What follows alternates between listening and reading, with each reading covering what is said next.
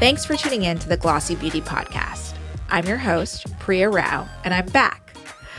Big thanks to Emma Sandler and Liz Flora for holding down the fort, and for all you listeners for staying with us. My first guest back is Alisa Metzger, the co founder of Gen Z skincare brand Innbeauty. Welcome, Alisa. Hi, Priya. I'm so happy to be here, and congratulations on your baby and coming back. Thank you, Alisa. It's so exciting to talk to you because I know that we talked almost right before I left, and there was so much happening at Innbeauty, and you were really leading the charge in the Gen Z skincare market. Um, but before we kind of go into the details of the brand and what's been going on now, tell us a little bit about you. How did you find your way to founding this brand? Wow. So it's been a long journey for me. I have had a really long career in the beauty space. And what had attracted me to a career in beauty was really my left brain, right brained mindset.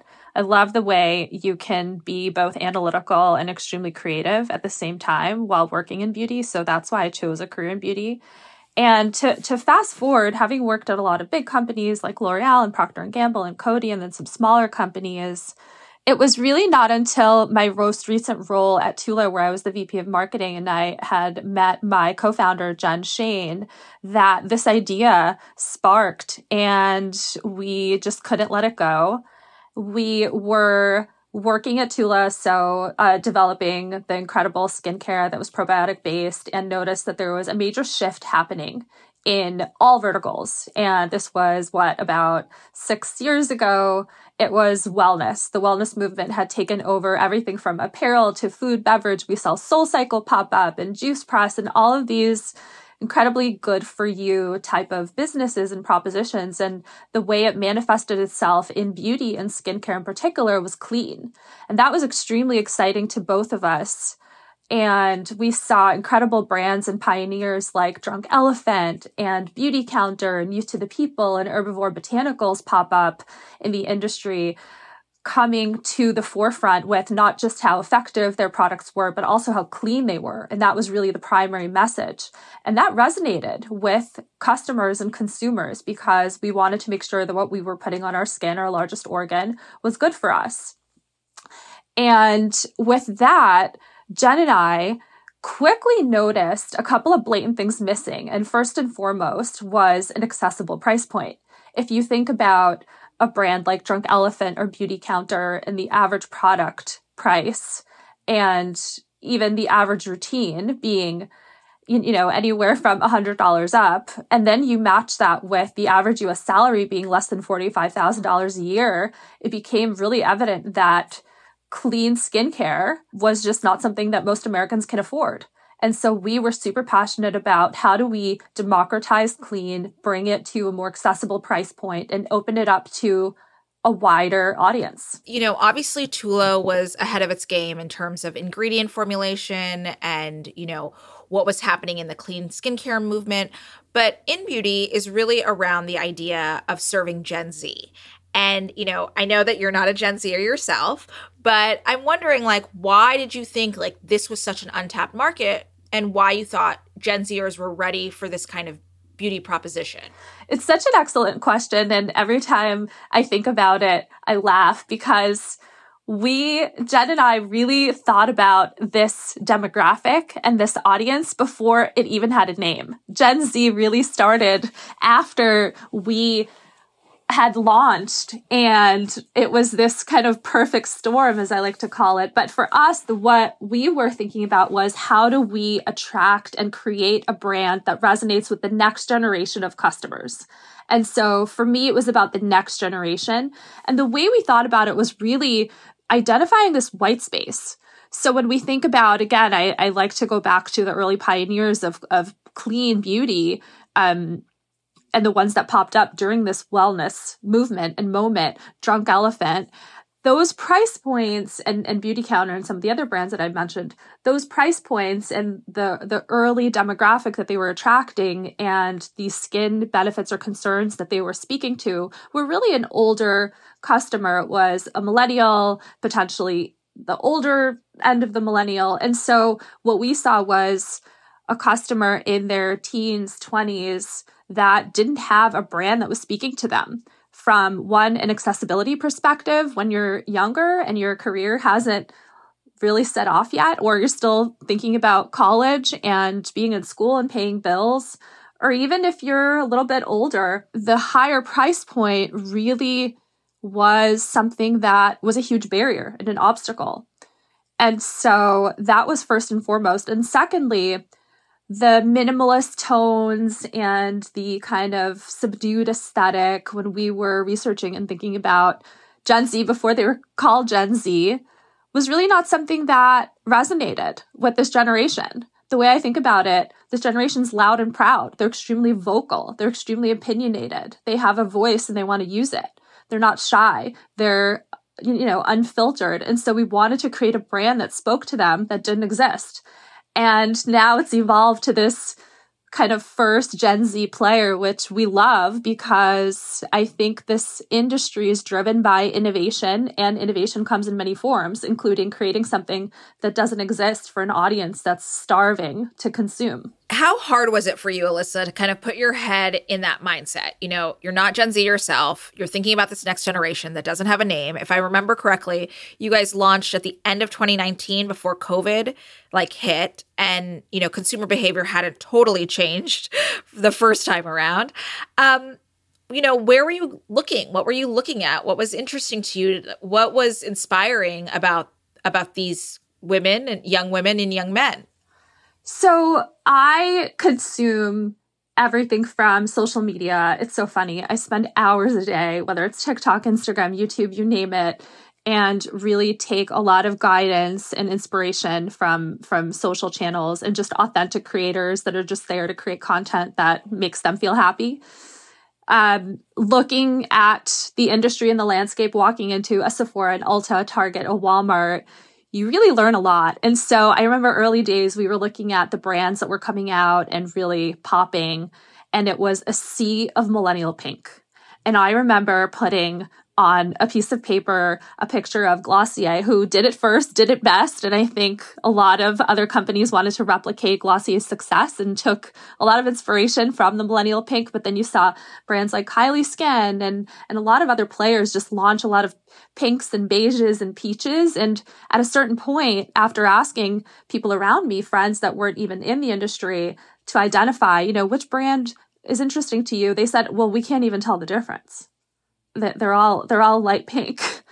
And so it became extremely clear just from digesting information from all these different sources that bright and bold and packaging in an aesthetic that spark joy is something that is very much needed and doesn't exist in the industry. What about in terms of what they were using, you know, in terms of products? Because, like you said, you were one of the first uh, who kind of came out of the gate, even before Gen Zers like Addison Rae or mm-hmm. the D'Amelios were launching brands themselves. You know, what were they using in terms of product, or were they just really on the cusp of about to? engage with something kind of the way that we did when we were using like Neutrogena as teenagers. I think you're you're you're right there. There's a lot of, oh, I'm using what my mom has in the bathroom and I love what she's using, whether it's Drunk Elephant or Tatcha, but I can't really afford to buy it for myself. So I kind of sneak it. And then there's a lot of mass brands that were being consumed when we were doing our research. And so it, it became very obvious that there isn't this very strong go to brand that this audience can consume and really fall in love with. And that was another big data point where we knew this was a white space that needed to be developed. We were super excited about it. We knew we can't be the only ones. It always takes healthy competition to really create a category.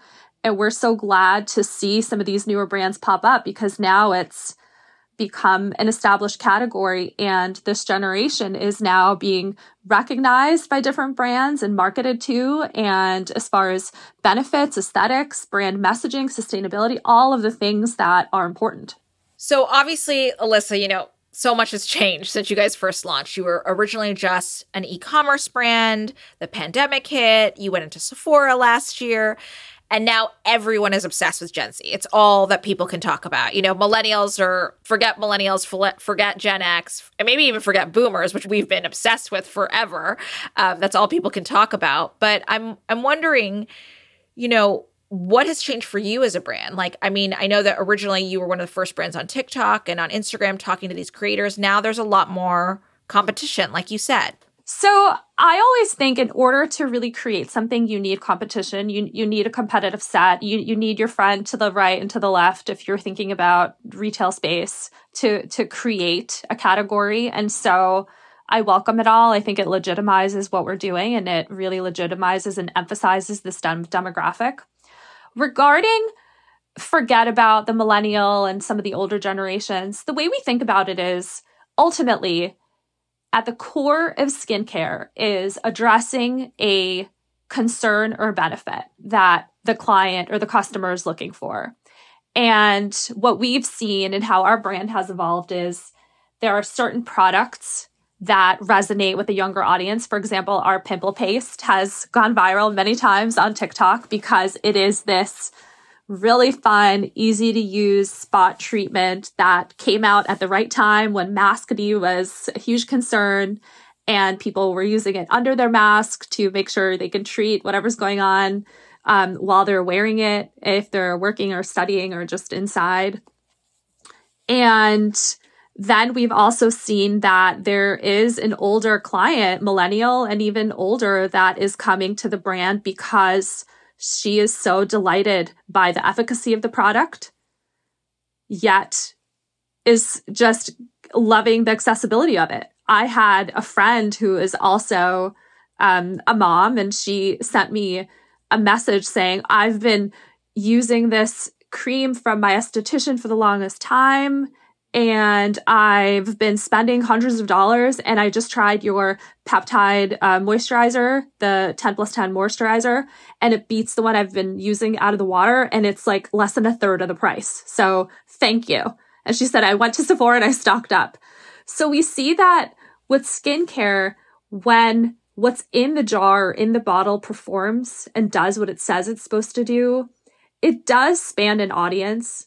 And it's really about getting that client, getting that customer in the age of Gen Z when they're when they're younger and making sure they're able to evolve and grow with the brand. We'd hate to lose them. We'd hate to say, oh, "Okay, now you're 30 or 35 or whatever whatever it is, you have to graduate to to this other brand." We want to make sure they stick with us. And so our product pipeline also is thoughtfully created around that.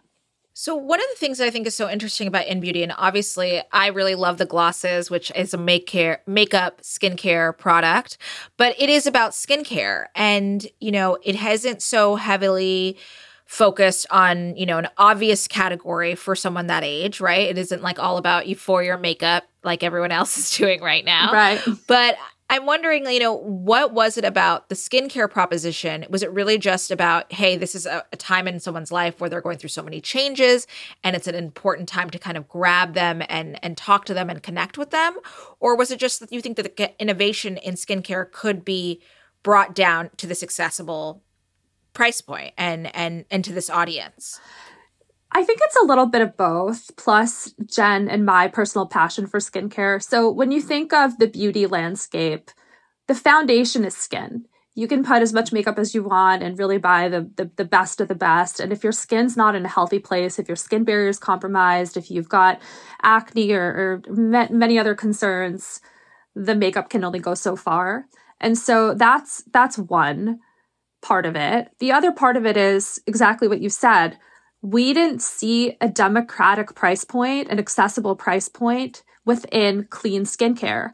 And Jen, my business partner, is super passionate about the fact that skincare shouldn't be this like special treat. So if you buy this really expensive jar of moisturizer, you use it a couple times a year, you save it. It's a daily routine. It's a da- it's something that you should be using twice a day. And when it costs a lot of money, you just can't afford it. And so then you have to compromise. And so she says, I never want our customer to compromise on quality and efficacy. And so we didn't see another brand that was doing high level of efficacy, really beautiful, luxurious textures that you just can't wait to use on your face.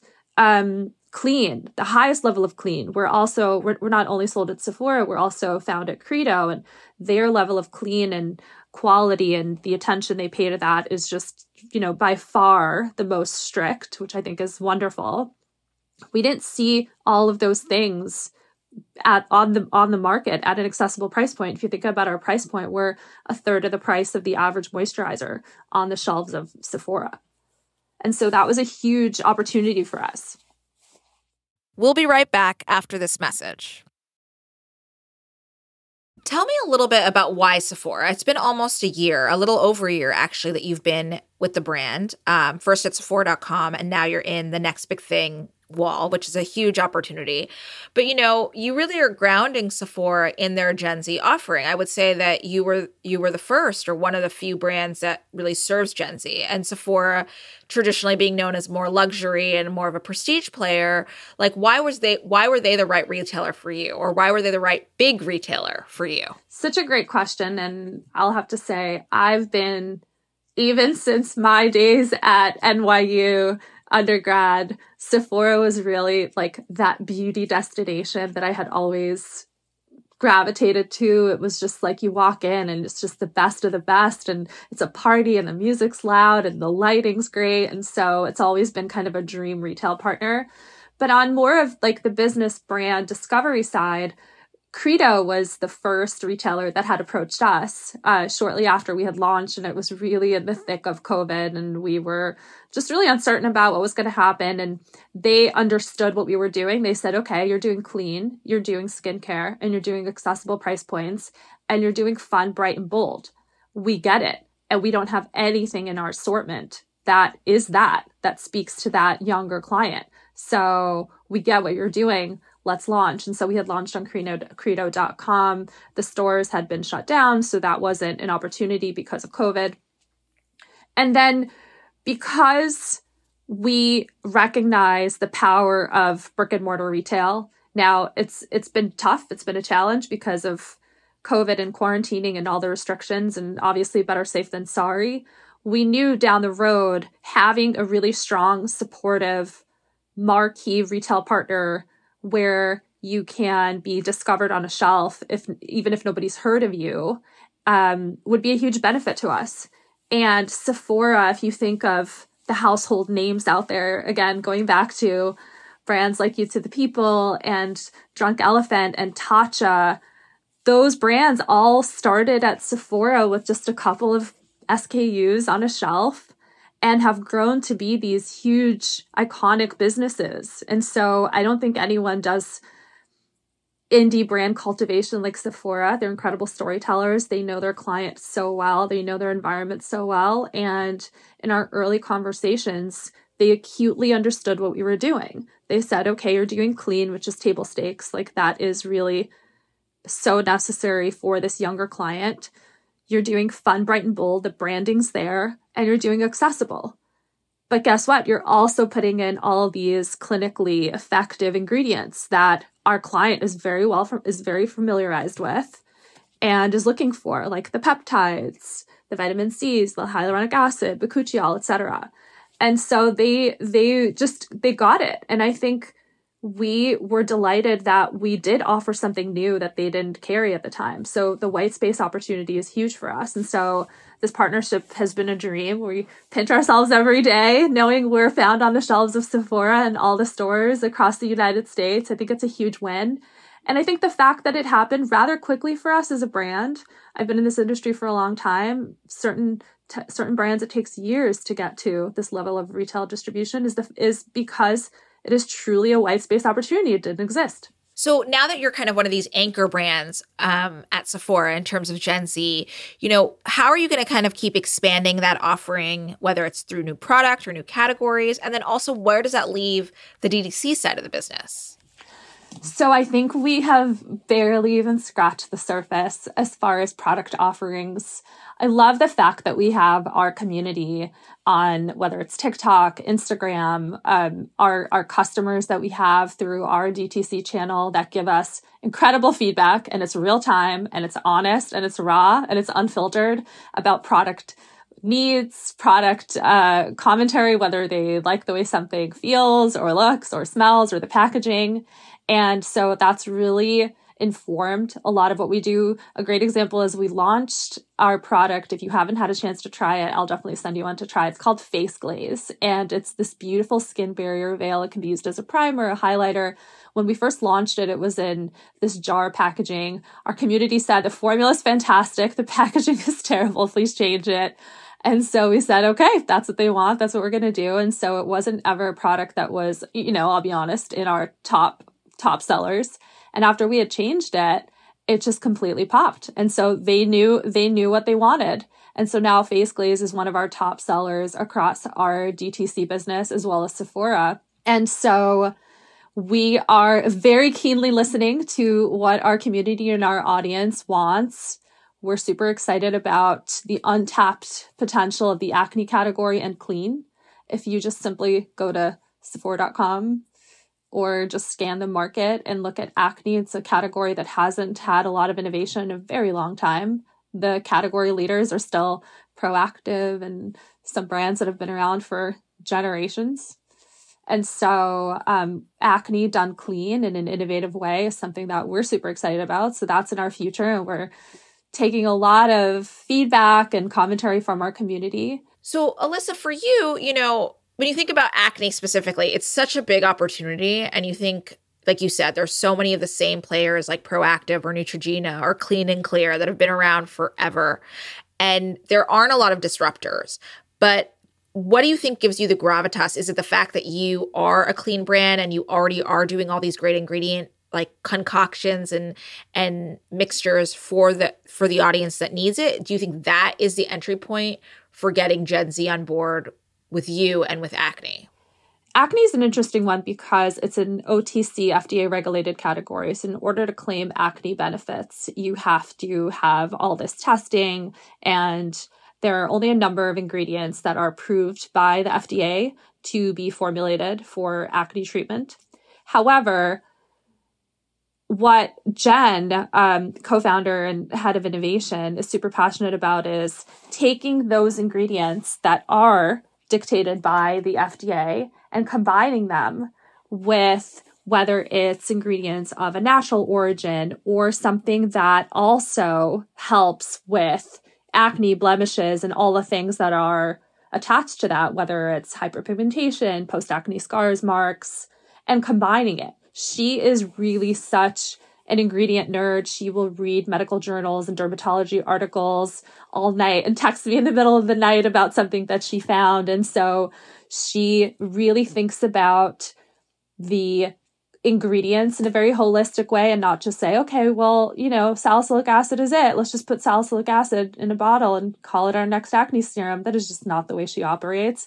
She'll look at different herbs and whether it's Eastern medicine and just so much research to think about it in a more innovative approach. And then she also thinks about the holistic way of where does acne come from? There's hormonal acne, cystic acne.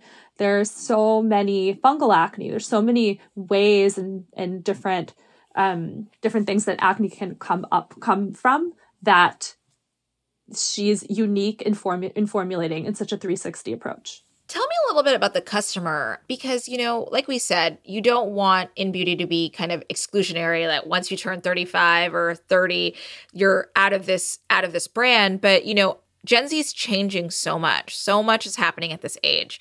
Um, I can even imagine, I can't even imagine, you know, all these different demographics and psychographics within within Gen Z. So I'm wondering like how are you responding to that so quickly? Is it through you know constant communication on TikTok and and Instagram or, or or where are you finding you know the the impetus to change and change with them? I think for us, thinking about skincare, while the customer is evolving and the way he, she, or they think about their their life and their skin and identity is evolving and there's so much going on around them and now that we're coming out of covid but maybe not um, you know, the way we live, work, communicate, socialize has changed so much. The thing that remains is skin care. And how do you take care of your skin to make sure that fe- that you feel your best. Ultimately, it's not about looking a certain way, and that's what Gen Z has taught us, and I love that. I'm so inspired by it. It's about feeling a certain way. And in one of your previous questions, you mentioned you, you know what Sephora works works we're expanding and and building out our portfolio there. What about D2C? What I'm passionate about is skincare education in a really easy to understand, palatable way that addresses specifically this younger generation that may not know everything about skin.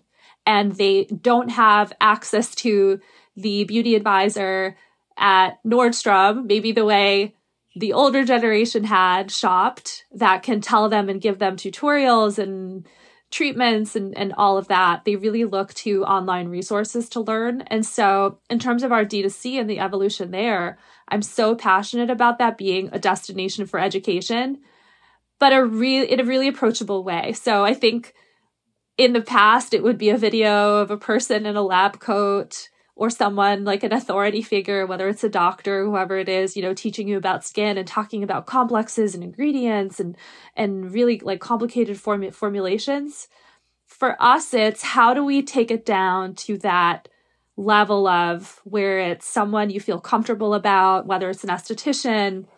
Um, we recently partnered with an incredible lic- licensed esthetician that we had discovered on social media, or Jen, our founder, really just talking about okay, like let's start with cleansing. Why do you need to cleanse your face? And do you need to do it twice a day? And what do you need to do it with? Because there's so much content out there between the TikTok and Instagram and YouTube. There's so much that there's this notion of, okay, so do I have to buy all of these things and use them on my face at the same time? And is it too much? Is it too aggressive? So taking things down to this kind of fundamental level of skin education and product education I think will be our winning strategy as far as I believe this brand. They make me feel comfortable about who I am, what my skin looks like. I don't have to look a certain way. I love the price points. And guess what? The packaging sparks joy and it makes me happy. So, Alisa, what's next for the brand? You know, obviously, we've talked a little bit about where you were thinking about going with Sephora and obviously new categories, but what are you really excited about and what do you want to do next?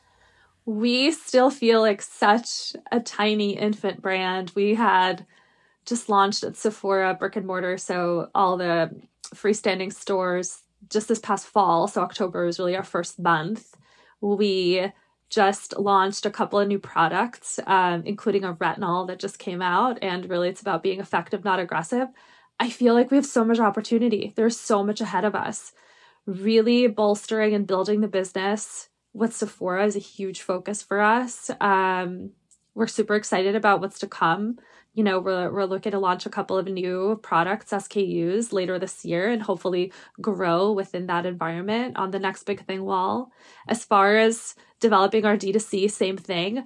I am, you know, if I think about like the next couple of years, I'm so excited about building this like interactive education hub where people that may not even be interested in buying a specific product from us come for education and inspiration and ingredient learning. That's like just so fun and different. Creating creating a destination like that um, that I that that's in the works and and we've you know started laying the foundation for that. And the way I think about it now, like brands aren't confined to a specific market. I do think we have so much ground to cover in the US, but I think we have content creators DMing us from Australia, from Thailand, from Korea saying, where can I buy your brand? I want to, I, I want to create content with it and I want to go buy it and tell my, tell my friends. And so I'm super excited about just the global potential of innbeauty. And that's very much down the road. But I think like when I, when I think of the future and like, how do I envision our brand? It's a global household name. Last question for you, Alisa. You know, we talked a little bit of, about TikTok throughout this conversation, and I'm just wondering, you know, the days of being viral on TikTok, you know, used to be so much more about being organic and knowing the right creators and all of that. And now it's a little bit more formulaic, right? Like Instagram and Facebook before it. How are you guys, you know, staying current and of the moment and keeping your finger on the pulse there? TikTok is such an interesting one, and the way I the way I compare TikTok and Instagram is like they're they're worlds apart. And TikTok, I think, still very much is driven by creativity where Instagram it's it's nearly impossible to go, you know, quote unquote viral unless you have a huge audience. So unless you have a lot of followers on Instagram, your content can't really pop. Um, TikTok still has that element of virality. If you think about our brand, our follower count may not be huge. However, we have 1.5 million likes. So 1.5 million TikTokers out there have liked a video from us. And so that's extremely powerful to me. The way we approached TikTok from the very beginning was we reached out to various creators and said, Hey, we're a new brand. We're just launched. We'd love to get you a box of our product. You don't have to do anything with it. And we saw that as soon as they received it, they were like, Whoa, this packaging, I want to try it. And so I think that element of bright, bold, fun packaging really appealed to the creators. And they had just started creating organic content with it. And even the ones that had a larger following our videos, the the videos that our products were featured in, went viral. And and so we kind of like broke the algorithm or like were were hit by the algorithm bef- without even knowing what would what would work just because of the bright packaging. And so now our strategy is never really about follower count. It's not about how big you are as an influencer.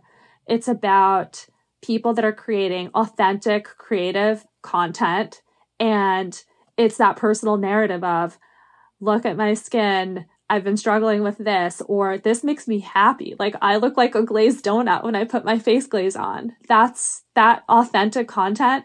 And then the use of some trending sounds obviously can't can't hurt. That's how we're winning. And and we're testing out so many different audiences from people that are passionate about food, skincare, fashion.